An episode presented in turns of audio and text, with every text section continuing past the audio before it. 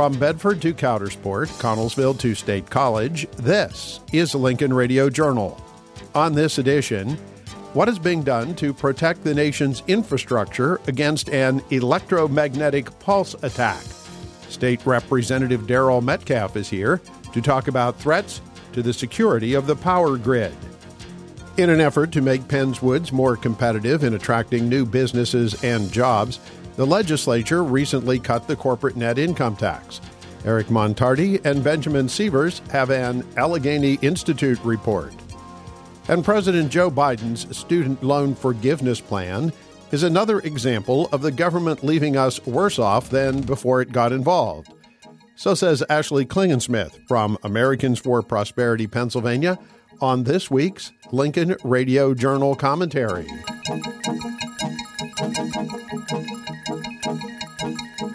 I'm Lowman Henry, and welcome to Lincoln Radio Journal. We'll get to State Representative Daryl Metcalfe in just a couple of minutes, but first, news headlines from PATownhall.com.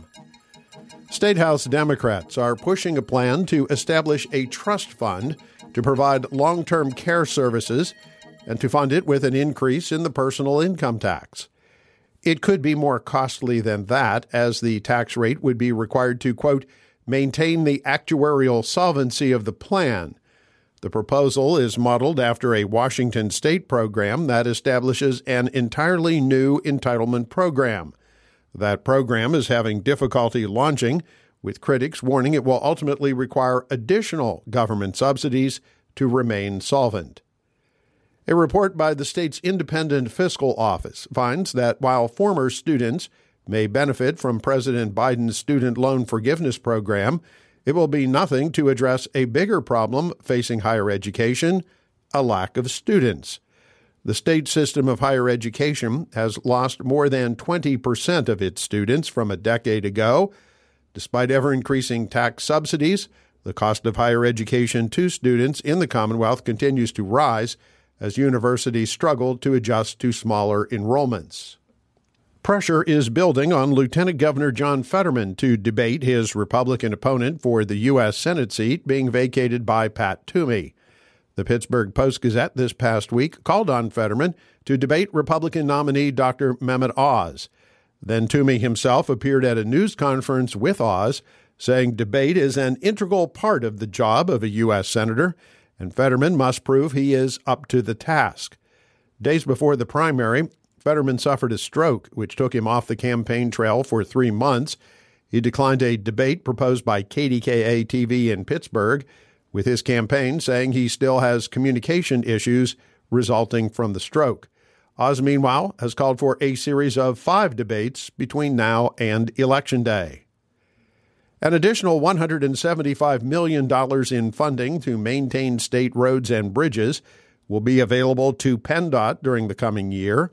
That is because a portion of the state's motor license fund, which was only to have been used for highway and bridge maintenance, but had for years been diverted to the state police. The new state budget keeps that funding in the transportation budget. Those funds can also be used to help leverage federal transportation dollars. Read about all things Pennsylvania at patownhall.com. Among the threats to national security is a potential electromagnetic pulse attack, which would disrupt communication systems and the power grid. State Representative Daryl Metcalfe represents the 12th Legislative District in Butler County. He is chairman of the House Environmental Resources and Energy Committee and recently held a hearing on the issue He's here to talk about it. Daryl, welcome back to Lincoln Radio Journal. Daryl, when we talk about an electromagnetic pulse or an electromagnetic pulse attack, what do we mean here? What are we exactly talking about? The EMP, or something that could have a similar impact, would be a solar flare from the sun's activity, would cause a major disruption to both the electric grid and to electronic devices um, in the area that was impacted by it. I'd seen a resolution in my American Legion magazine that the American Legion had put forth to Congress, encouraging Congress to act in a way that would enable us to harden our grid for electricity and protect the security of America um, against an, a potential EMP attack, the electromagnetic pulse, um, which is generated, could be generated, would most likely be generated from a nuclear weapon. And they, my understanding is they could ha- utilize a weapon that would not have the same nuclear impact as a normal nuclear weapon may have and still be able to generate an electromagnetic pulse. But the EMP would definitely be generated from a, a standard nuclear weapon, and then they might even have weapons um, that could be utilized against other nations that would generate the EMP to disrupt electric grids, to disrupt electronics that are being utilized in a nation if a, a nation was hostile and determined to use a weapon of that sort. So that's why we uh, came through the process of a committee meeting to consider a resolution uh, to mirror a lot of what the resolution from the American Legion had encouraged Congress to do. I wanted to support the American Legion's efforts, so we we introduced a resolution. We had it moved through our committee and then uh, move across the House floor to encourage Congress to deal with this issue in a way that protects our national interests, as the American Legion had been encouraging them to. Is this something we need to be more and more concerned about, Daryl? Because we see Russia and its battle with Ukraine and Putin, the war not going well. He's perhaps becoming more desperate. We have China rising as a military as well as an economic threat. Is this something that, in your view, should be higher on the agenda for Congress and the American people to be discussing? I certainly believe it should be, and I believe it should be of interest to every state legislature in the nation. And we, we who serve in these state legislatures in this United States of America, uh, we need to uh, stand together to push Congress in the right direction to protect our national interests because we've seen them failing to do so on our borders and in our economy um, with the dealings with China and other nations in the attack on uh, the Ukraine by Russia, the economic fallout that we have uh, felt from that, and just the policies that they've been adopting that have not fostered an environment where we can actually support our country and other countries in these uh, turbulent times, but they're embracing policies that actually harm our people, even if we weren't uh, there trying to support the Ukraine and the Russian invasion that they're uh, now trying to counter. So the, the China with what's especially happened with Taiwan uh, with the rattling of their sabers. I think uh, you know coming out of the pandemic when people recognize that that China not only unleash this virus on us on the world, but uh, that at the same time they control a lot of the ingredients that go into pharmaceutical drugs that we would need to combat the virus and combat other illnesses. And when you dig deeper, as we've done in committee hearings, and you recognize that China also is the nation that actually processes and mines the majority of the of the minerals that we're using in our fighter jets and a lot of our technology and, and the solar technology, the rare earth minerals that are being that are being mined, that are being processed, the majority of those are coming from China. So we're the world is dependent on China for the rare earth minerals that are going into a lot of the technology that's being used the the world has been um, really reliant on China for a lot of the the PPE type equipment that we're that were being used to uh, combat the virus. So China has played a major role in the economy in both our country and the world. And when they start rattling sabers and making threats with Taiwan, and they have nuclear capabilities, we know that they have shown no remorse for what they did worldwide with the virus, I, I don't think they would. It would be far fetched to think that they would use weapons that could knock out electric grids and disable electronic devices um, if they uh, chose to be hostile more than they already are to our nation or any other. You, as I mentioned, convened a hearing on this a couple of weeks ago. Can you talk a little bit about who talked to you, who testified at that hearing, Daryl, and what did you learn about our ability to protect ourselves from an EMP attack? We put together an informational meeting that, that was an excellent presentation, and it's archived. It's it's there that can be sourced. if somebody goes to my website, they should be able to follow the uh, the prompts to get to the archived uh, committee meeting or to the House Republican Caucus website. Uh, they should be able to find that archive if they would like to watch the presentations. But we had presentations from the uh, chairman of the Public Utility Commission. Uh, we had uh, Dr. Emmanuel Bernabeu from the PJM Interconnection, uh, which is the uh, grid um, operators for Pennsylvania and multi states that Pennsylvania is part of in the PJM connections. Dr. Randy Horton with Electric Power Research Institute, and Tom Hofstetter with the North American Electric Reliability Corporation. Uh, those three gentlemen, they sat on a panel together, and when they spoke to us about their work on on the EMP issue, solar flare issue, I think many of the members that were able to to watch or be present were were very uh, impressed with the information delivered and thankful that uh, out of the information that we received, it seems like we're better positioned than I think a lot of us would have expected to deal with uh, this type of an event. That there's tabletop type activities that have been occurring with uh, some of the uh, utility companies and the PUC um, over, believe, as they said, I think it was the last couple of years, they've been working on doing some of these tabletop type exercises to deal with an event where we would lose power to the major region of our country, this, you know, our state, a major region of our state, or, you know, in multi states under the PJM uh, umbrella. You were talking a bit about ways to harden our power grid to repel an attack of this sort. Was any details presented at this hearing about what that sort of hardening would entail, what it would involve?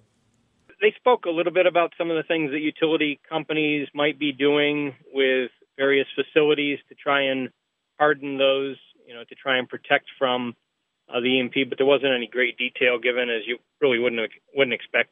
You don't want to let know, the enemy or a bad actor out there that could get hold of a a weapon that could be utilized. As it, as it was explained to us, there could be a nuclear device that would be, you know, referred to as kind of a suitcase type nuclear device that could be set off, and that would deliver an EMP along with a nuclear explosion, and that small EMP would be affecting something something more locally, depending on where it was detonated at.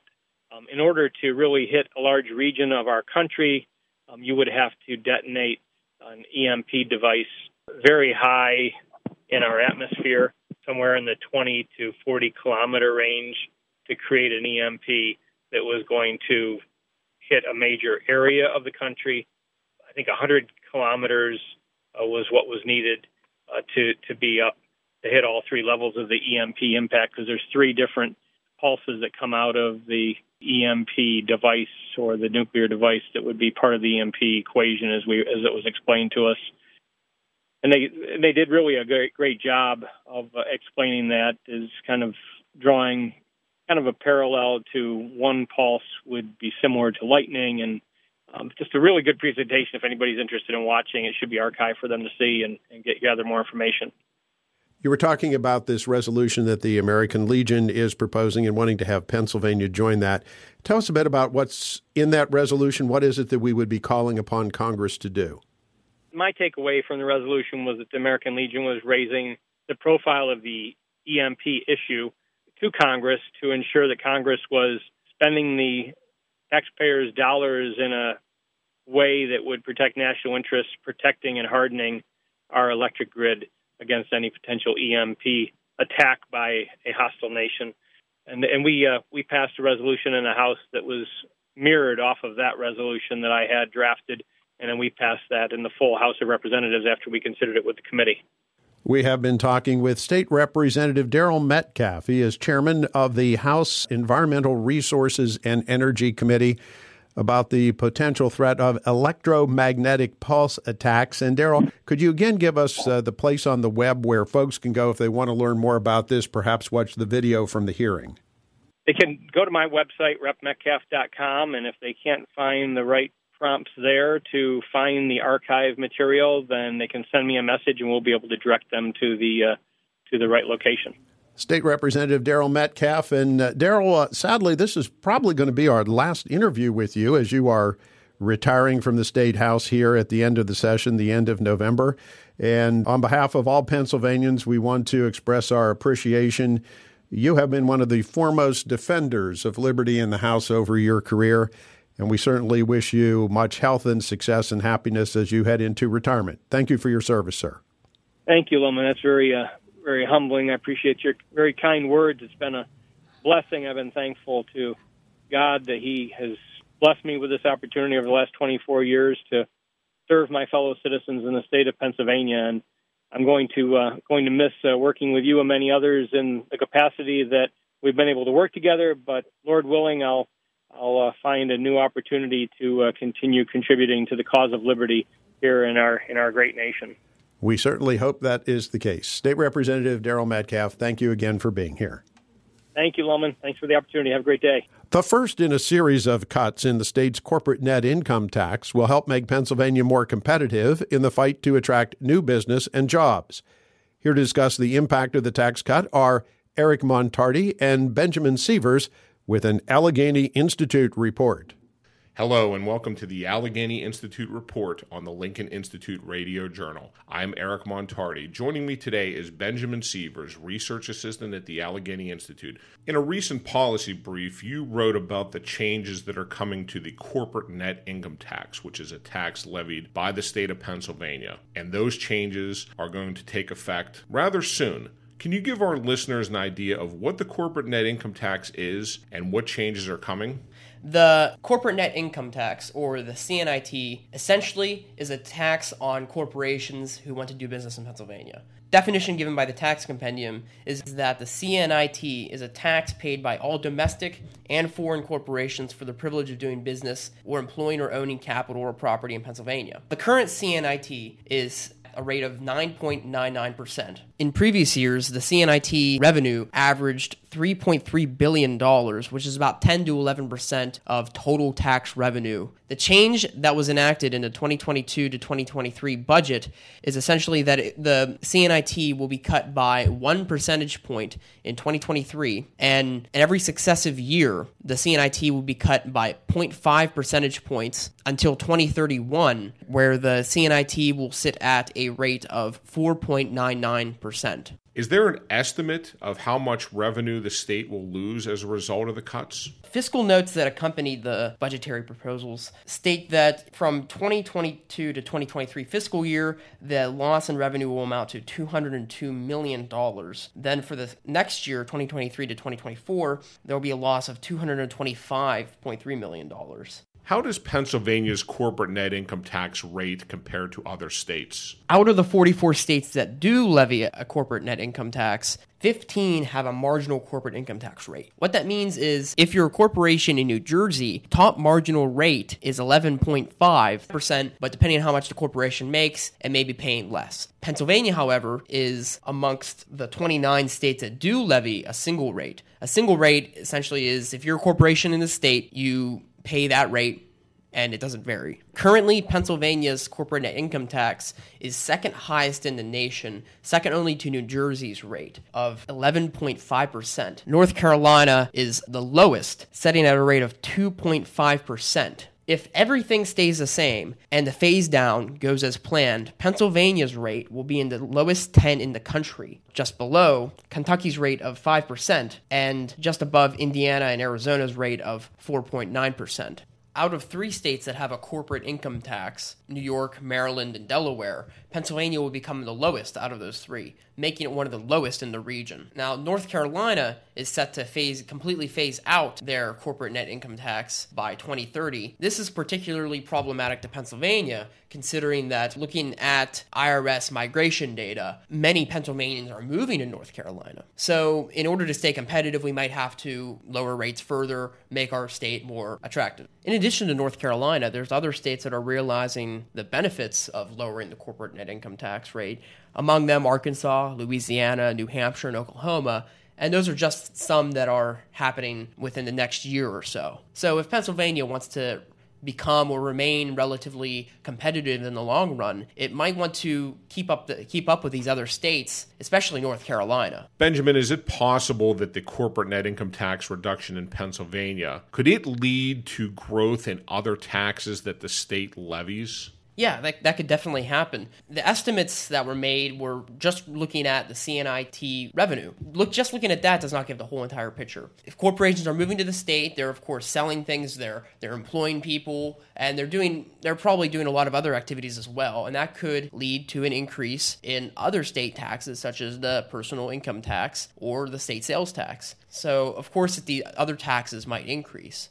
Um, additionally, if it is a concern that this decreases revenue, the state could cut funding into economic development. The corporate net income tax cut is expected to help our economy. So why would you need this? Why would you need additional economic aid to do so? Yes, it definitely seems like that would be something of a change where it's just a general tax reduction that would benefit all corporations rather than targeting aid towards specific companies and picking winners the way that the state typically does through economic development incentives. From news coverage, Benjamin, it seems like most everybody has been in favor of this corporate net income tax reduction in Pennsylvania. Is that what you found when you were researching the brief? Yeah, business leaders and politicians on both sides of the aisle are are very supportive of this change. Some of them have even expressed wanting to lower the corporate tax rate even lower than than this at a faster rate.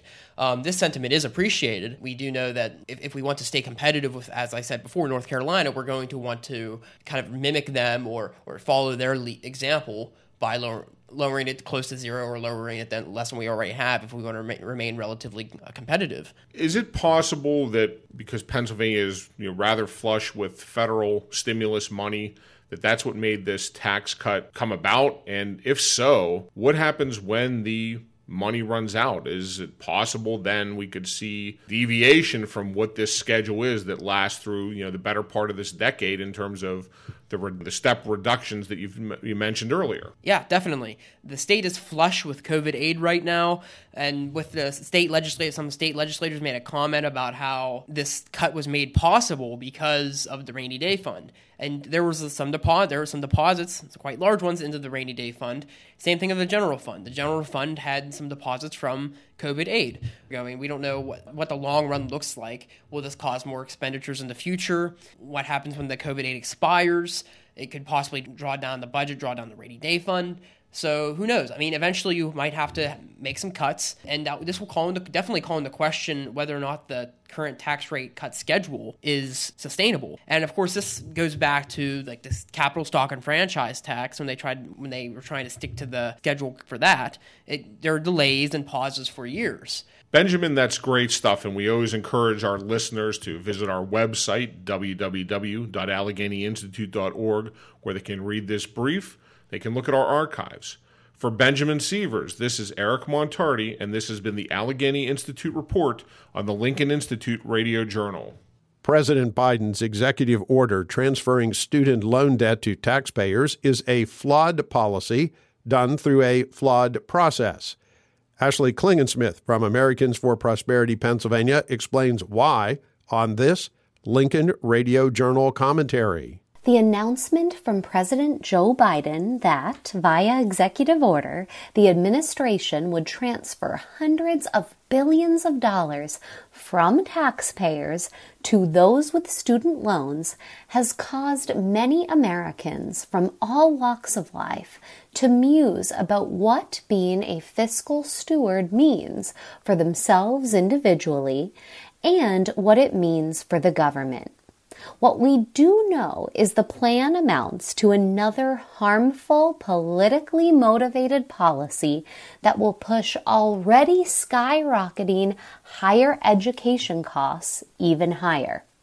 Student debt forgiveness is just another example of this administration's long track record of pouring taxpayer dollars into a broken system under the guise of helping people but inevitably making things worse.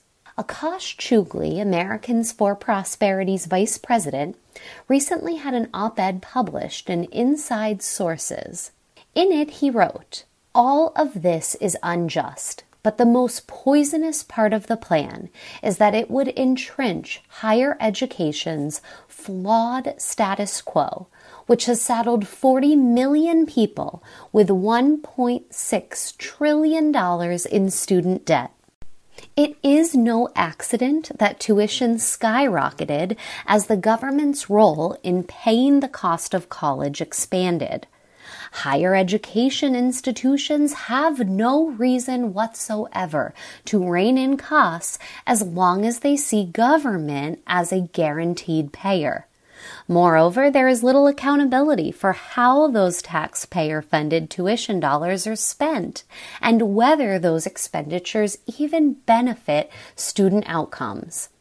Debt forgiveness undermines any incentive for students to borrow responsibly or choose a major that will adequately prepare them for the workforce and equip them to pay back their loans. What Americans should also be considering, in addition to the policy implications of student loan forgiveness, is the procedure by which this plan was derived.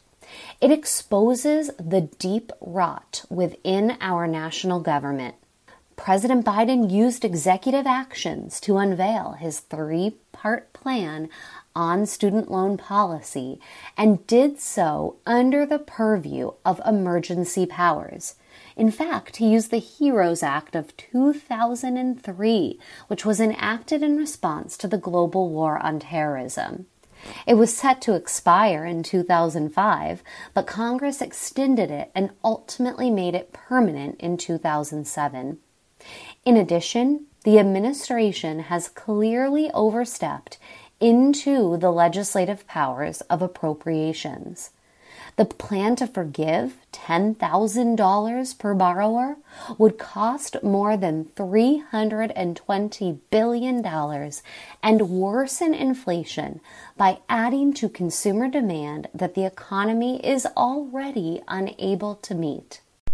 As Akash noted, the Biden administration's plan for student loan forgiveness is nothing but a transfer of the bill to responsible taxpayers who either already worked hard to pay off their loans or don't have them. These are exactly the kind of big government, big spending policies that destroy an economy and divide Americans in the process we must each renew our commitment to be the watchdog for the treasure of future generations. I'm Ashley Klingensmith, State Director with Americans for Prosperity, Pennsylvania. Keep up to date with what our team is working on under the domes in DC and in Harrisburg by liking us on Facebook you can find us by searching at PAAFP and by following us on Twitter by searching at AFP Pennsylvania. If you miss hearing Lincoln Radio Journal on your favorite radio station, audio of our complete program is available on our websites, lincolnradiojournal.com and lincolninstitute.org. For 27 years, Lincoln Radio Journal has been heard on public affairs minded radio stations throughout the Commonwealth, including WNTP AM and WFIL AM in Lafayette Hill, WCNS AM and FM in Latrobe, along with WJUN AM in Mexico, Pennsylvania. The Lincoln Radio Journal is produced weekly by the Lincoln Institute of Public Opinion Research, Incorporated. The Lincoln Institute is completely funded through the generosity of individuals, corporations, and philanthropic foundations, including the Allegheny Foundation of Pittsburgh, the Huston Foundation of Coatesville, and the Pennsylvania Manufacturers Association, all of whom have helped to underwrite the costs of this program. Lincoln Radio Journal is a trademark of the Lincoln Institute of Public Opinion Research, Incorporated. Comments and opinions expressed on this program are those of the guests and do not necessarily reflect the views of the Lincoln Institute or of this radio station. From the Lincoln Broadcast Center in Harrisburg, I'm Lowman Henry. Thank you for listening to Pennsylvania's most widely broadcast public affairs radio program, Lincoln Radio Journal Plug into the pulse of Pennsylvania.